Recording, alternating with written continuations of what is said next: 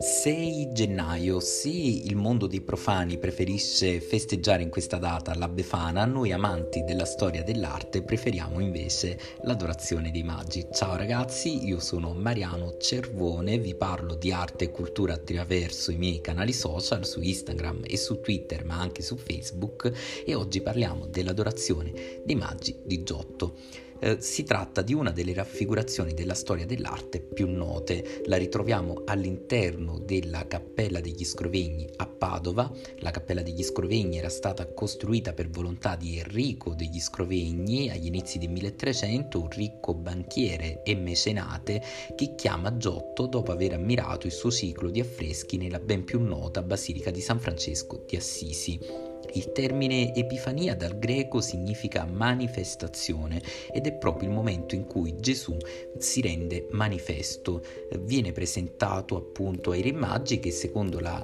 narrazione biblica giungono alla sua umile dimora seguendo appunto una cometa che ha annunciato la sua nascita.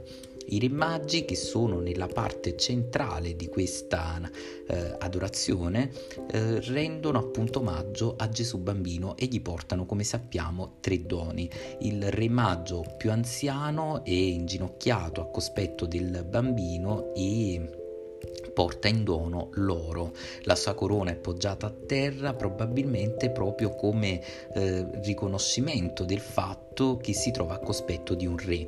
Il secondo re maggio, di età comunque matura, porta l'incenso che simboleggia invece la santità, mentre l'oro eh, dell'altro re maggio simboleggia la regalità, questo simboleggia invece la santità di Gesù bambino. L'ultimo re maggio invece, quello che porta praticamente la mirra, rappresenta il presagio, sì, perché la mirra, come sappiamo, era il l'unguento con cui appunto venivano unti i defunti nel momento in cui venivano deposti. Eh, che cosa c'è da notare in questa scena? Innanzitutto la somiglianza con un altro affresco realizzato sempre da Giotto all'interno della Cappella degli Scrovegni, ovvero la Natività. La scena somiglia molto alla Natività su sfondo roccioso, come ad esempio la stessa capanna dove è nato Gesù bambino con questi pali di legno. In secondo luogo dobbiamo notare un'altra cosa molto importante, ovvero la Madonna che si trova nella parte centrale della scena, anche se un po' in secondo piano, è vestita di oro e di rosso simbolo proprio di questa regalità che viene enfatizzata da Giotto, così come i tre re magi indossano tutti dei calzari rossi, proprio perché ci troviamo dinanzi a dei re che rendono omaggio al bambino. Un ultimo dettaglio che potete notare in questa scena, ne potremmo parlare per ore ma ci soffermiamo soltanto su questo, è la cometa che ritroviamo proprio sopra la capanna, cometa che secondo alcuni studiosi potrebbe essere la famosa cometa di Halley eh, che appunto sarebbe eh, passata nel 1301 e che lo stesso Giotto avrebbe potuto vedere personalmente e quindi poteva essere o avrebbe potuto essere una ispirazione per questa composizione della scena.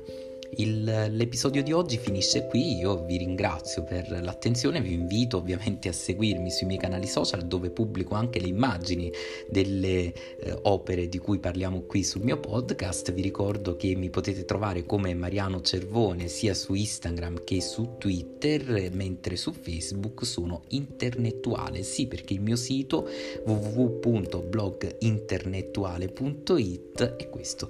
Ciao a tutti!